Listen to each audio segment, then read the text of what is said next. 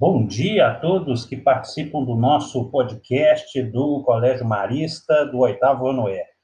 O tema de hoje é aquecimento global e o convidado é o aluno Bento Rodrigues Coelho. Bom dia, Bento. Tudo bem?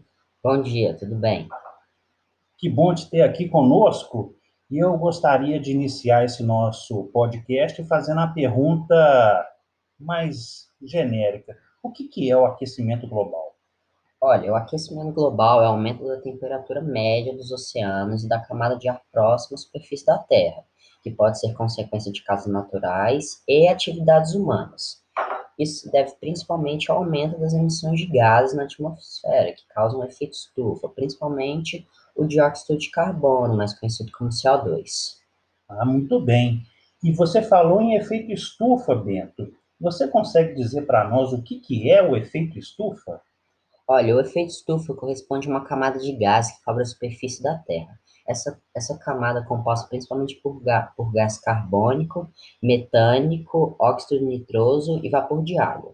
É um fenômeno natural fundamental para a manutenção na vida da Terra, pois sem ele o planeta poderia se tornar muito frio, inviabilizando a sobrevivência de diversas espécies e causando extinção em massa. Muito bem. E Bento, é, conta para nós quais que são as principais consequências desse aquecimento global que nós estamos vivenciando no nosso planeta. Olha, são várias as consequências do aquecimento global, e algumas delas já podem ser sentidas em diferentes partes do planeta. Os cientistas já observam que o aumento da temperatura média do planeta tem elevado o nível do mar devido ao derretimento das calotas polares, podendo ocasionar o desaparecimento de ilhas e cidades litorâneas densamente povoados, e a previsão de uma frequência maior de ventos extremos, é, de eventos extremos climáticos, por, por exemplo, tempestades tropicais, inundações, ondas de calor, seca, nevascas, furacões ou até tornados e tsunamis. Com graves consequências para a população humana e o ecossistema natural, podendo ocasionar a extinção de diversas espécies de animais e de plantas e até dos seres humanos. Ou seja, o aquecimento global realmente é um fenômeno que tomou conta do nosso planeta. Bento, é, você poderia nos dizer quais são as principais atividades humanas que têm é, causado esse aquecimento global? Olha, existem, muita, existem muitas atividades humanas que podem causar o aquecimento global, mas entre as principais atividades humanas que causam aquecimento global, é, as mudanças climáticas, é, alguns deles são a queimada de combustíveis fósseis é, para geração de energia, atividades industriais e transportes, conversão de uso do solo, agropecuária, descarte de resíduos sólidos, de lixo e desmatamento da natureza. Todas essas atividades emitem grande quantidade de CO2 e de gases formadores do efeito estufa. No Brasil, as mudanças do uso do solo e desmatamento são responsáveis pela maior parte das nossas emissões e fazem o país ser um dos líderes mundiais em emissões de gases, algo muito negativo. Isso porque as áreas de florestas e os ecossistemas naturais são grandes reservatórios e sumidouros de carbono, por sua capacidade de absorver e estocar o CO2. Muito bem, Bento. Ou seja, o Brasil tem muito a contribuir né, para a conservação do nosso, do nosso planeta. É, já que a gente está falando do Brasil, você poderia nos dizer quais são os países que atualmente mais emitem esses gases que comprometem uh, o nosso planeta com o efeito estufa? Olha, existe um ranking criado para mostrar os países que mais emitem esses gases. Atualmente, a China ocupa o primeiro lugar do ranking, seguido pelos Estados Unidos, União Europeia e pelo Brasil. Mas também é importante lembrar que existem muitos países em desenvolvimento que estão cada vez aumentando a produtividade desses gases poluentes. Agora, Bento, já que você explicou para a gente tão bem sobre essas causas e como acontece o aquecimento global, as consequências para o efeito estufa, seria importante a gente começar também a, a falar um pouco sobre como combater o aquecimento global. E aí eu te pergunto, o que, a gente pode fazer especificamente para combater o aquecimento global? Olha, existem várias maneiras de reduzir as emissões dos gases de efeito estufa e os efeitos no aquecimento global. Diminuir o desmatamento, investir no reflorestamento e na conservação de áreas naturais, incentivar o uso de energias renováveis não convencionais, é, preferir utilizar biocombustíveis a combustíveis fósseis, investir na redução do consumo de energia e na eficiência energética, é, reaproveitar e reciclar materiais, investir em tecnologias de baixo carbono, melhorar o transporte público com baixa emissão de tecnologias de baixo carbono. São algumas das possibilidades, e essas medidas podem ser estabelecidas através de políticas nacionais e internacionais de clima. Muito bem, Bento. Eu agradeço muito a sua presença e a sua participação aqui no nosso podcast, que trata de um assunto tão importante que é o aquecimento global e o que está acontecendo com o nosso planeta e o que nós podemos fazer para melhorar o nosso planeta. Muito obrigado pela sua presença. Muito obrigado pelo convite. Bom dia, pessoal.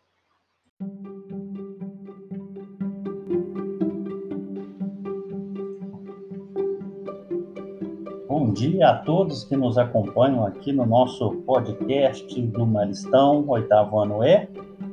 Hoje nós contamos com a presença de Bento Rodrigues Coelho.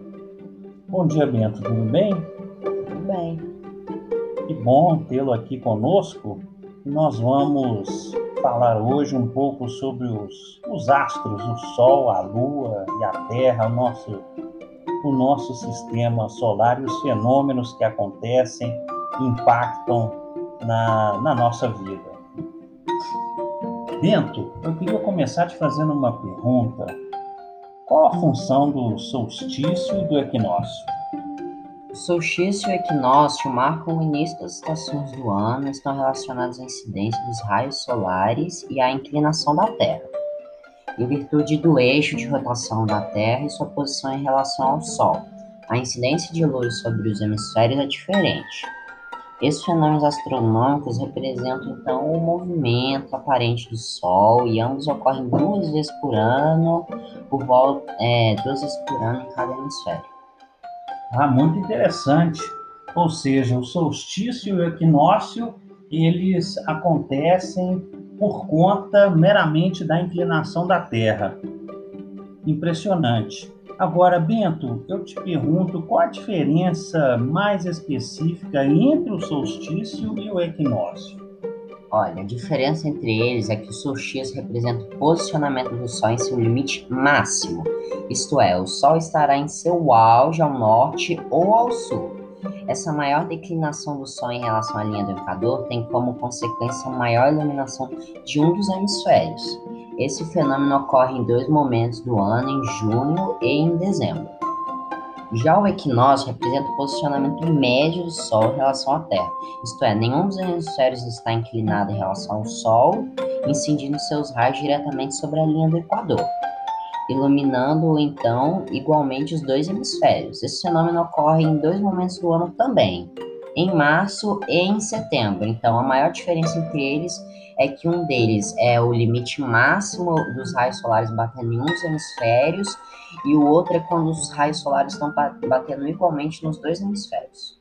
E eu imagino que tudo como consequência dessa inclinação do eixo da Terra girando em torno do Sol. É isso? É isso.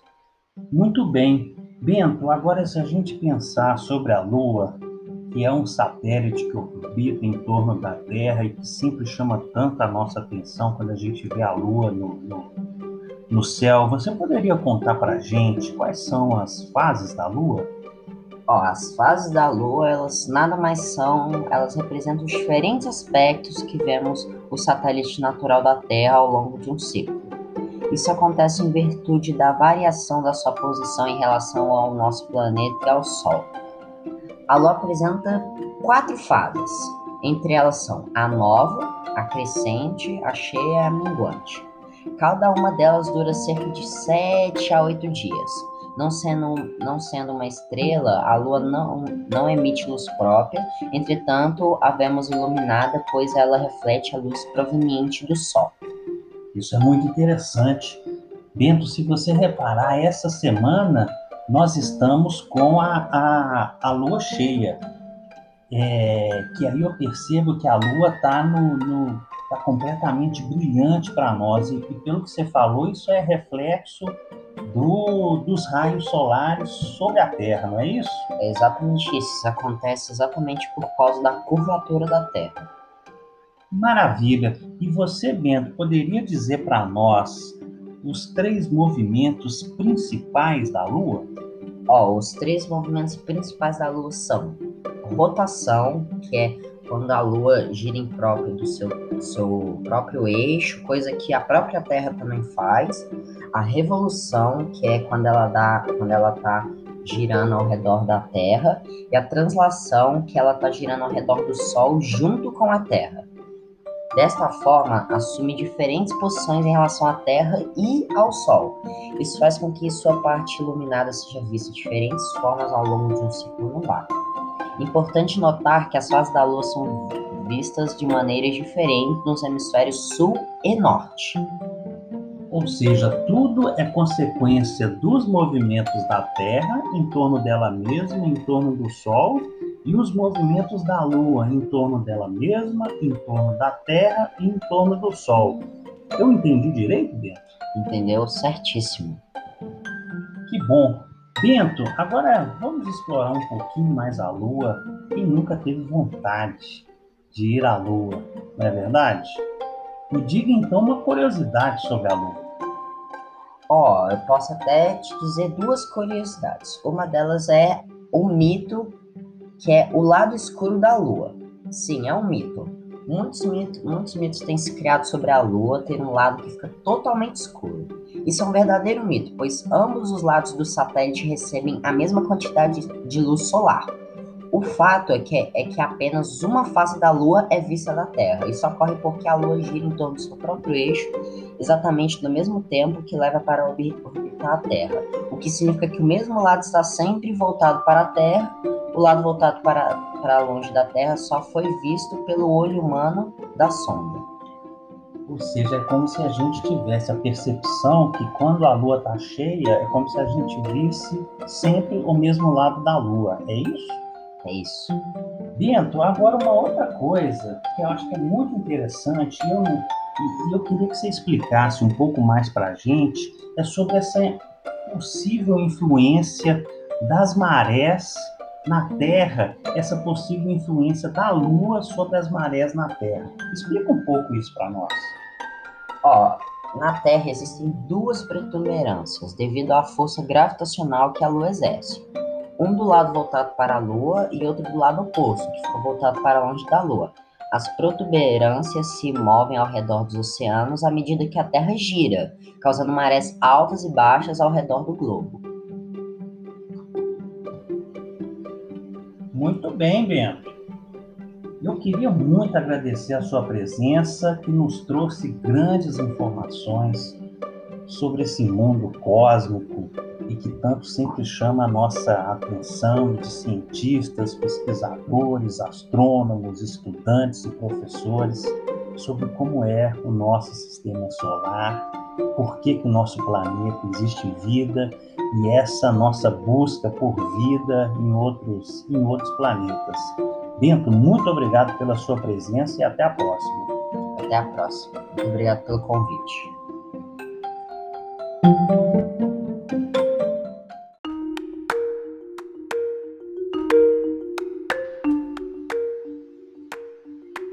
Bom dia a todos que acompanham o nosso podcast do Maristão, oitavo ano E.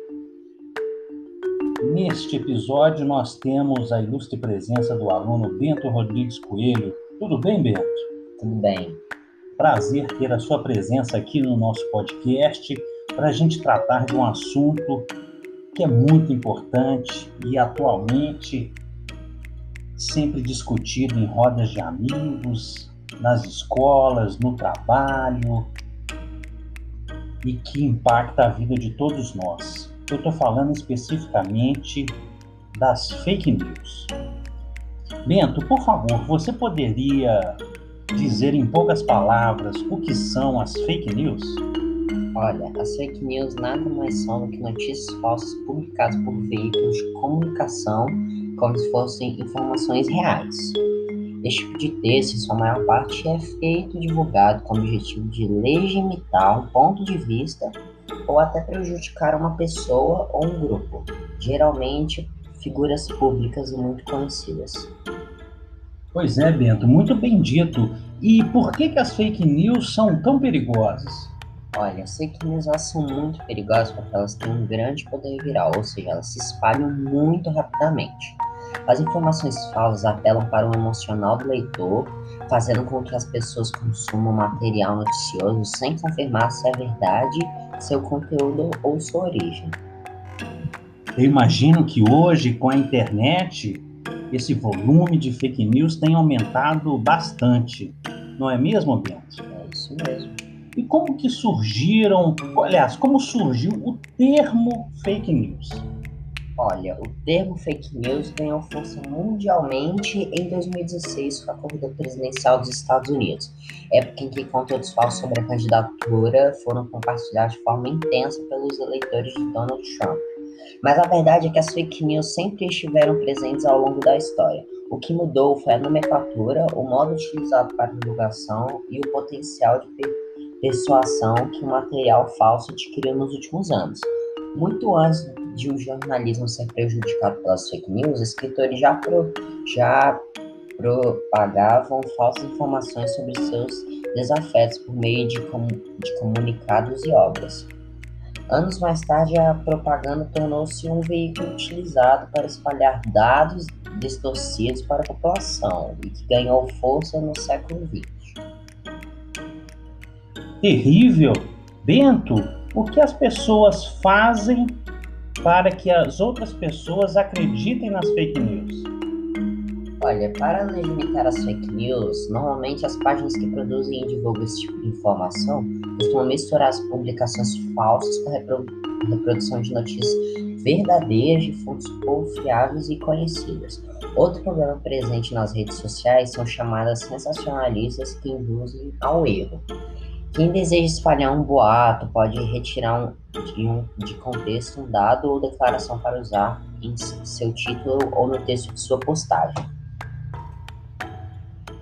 É bastante terrível e muito constante esse problema atualmente, Bento. É, você poderia nos dizer quais seriam as consequências das fake news? Ó, as consequências das fake news é um ato muito perigoso. Compartilhar informações falsas, falsas, fotos e vídeos manipulados e publicados duvidosamente pode trazer riscos para a saúde pública, incentivar o, o, o preconceito e resultar até em mortes. Nossa Senhora, então as repercussões podem ser bastante graves. Dentro, é, saindo um pouco desse, dessa avaliação do que é e como funcionam as fake news, você poderia nos dizer o que a gente pode fazer para evitar justamente as fake news? Ó, várias formas de a gente tentar reduzir o impacto negativo das fake news no nosso cotidiano. Ó, vou citar algumas delas. Nunca passar um conteúdo adiante se você não tem certeza da veracidade das informações contidas naquele conteúdo. É, sempre checar a fonte da informação que você recebeu, pesquisando em sites ou fontes diferentes para saber se a informação é verdadeira. Sempre desconfiar de notícias ou informações que parecem ser muito exageradas ou fora do comum evitar acessar sites ou fontes de informações que você observe que frequentemente produzem ou transmitem informações que não sejam verdadeiras são algumas das formas de a gente evitar a propagação da fake news. Eu acho que cada um de nós deve ter muita atenção com essas formas da gente tentar evitar as fake news. Bento, o nosso papo está muito bom. Eu gostaria, para a gente encerrar esse podcast, que você pudesse nos apresentar alguma conclusão sobre essa questão das fake news? Olha, a, con a conclusão é que combater as fake news parte da consciência de cada um de nós e exige uma constante atenção para que a gente não espalhe essas notícias. Mesmo sem más intenções, as fake news podem ser muito perigosas. Muito bem, Bento. Eu acho que foi bastante esclarecedor esse nosso bate-papo de hoje. Muito obrigado pela sua presença. Muito obrigado pelo convite. Até mais.